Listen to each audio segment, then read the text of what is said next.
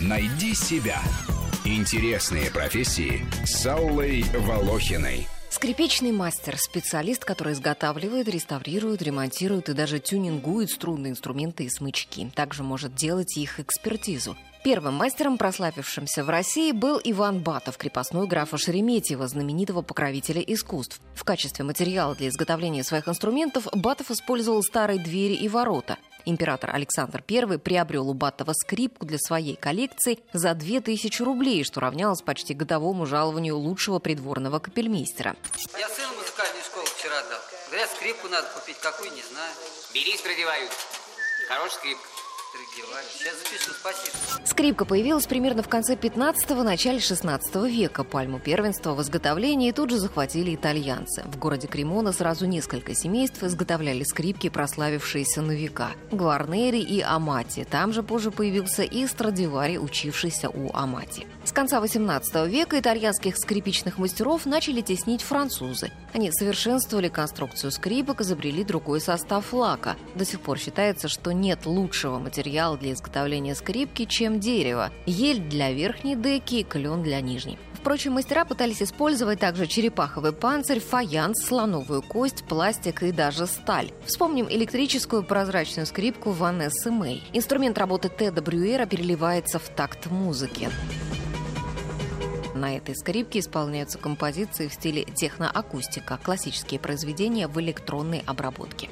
Сеньор Консалини просил передать, что всегда счастлив работать для вас, сеньора Матти. Мы стараемся, чтобы наши футляры были достойным обрамлением ваших несравненных инструментов.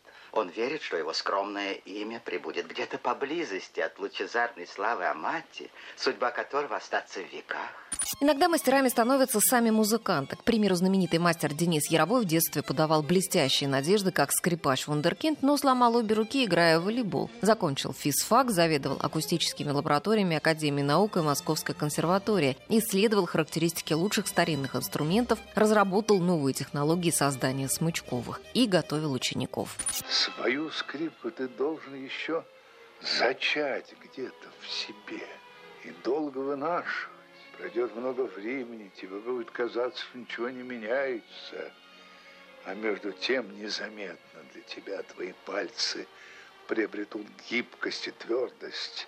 Глаз станет светлым и прямым, а слух изощренным и трепетным. И тогда воображение – представить тебе, как, как в юношеском сне, то, что ты ищешь. Эта скрипка будет как первая женщина в твоей жизни. Создание музыкального инструмента – это не просто ремесло. Иногда оно доходит до настоящего искусства, сравнимого с живописью и архитектурой, если речь идет об уникальном инструменте. Древесина для него заготавливается в определенном месте, в определенное время и даже в конкретную фазу Луны. Тонкостей в этом деле масса. Правильно заготовить, высушить и сохранить древесину, подготовить инструмент под лакировку, настроить деку. Какой нанести грунт и лак. Лучшие мастера стремятся достичь эталонных образцов в своем деле, чтобы их скрипка по красоте красоте была как у Амати по певучести, как у Страдивари по глубине звучания, как у Гварнери, но чтобы при этом она оставалась его авторской. Скрипки не делают, делают бочки и скамейки, а скрипки, как хлеб, виноград и детей рождают и выращивают.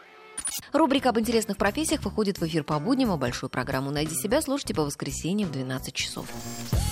Найди себя. Интересные профессии с Аллой Волохиной.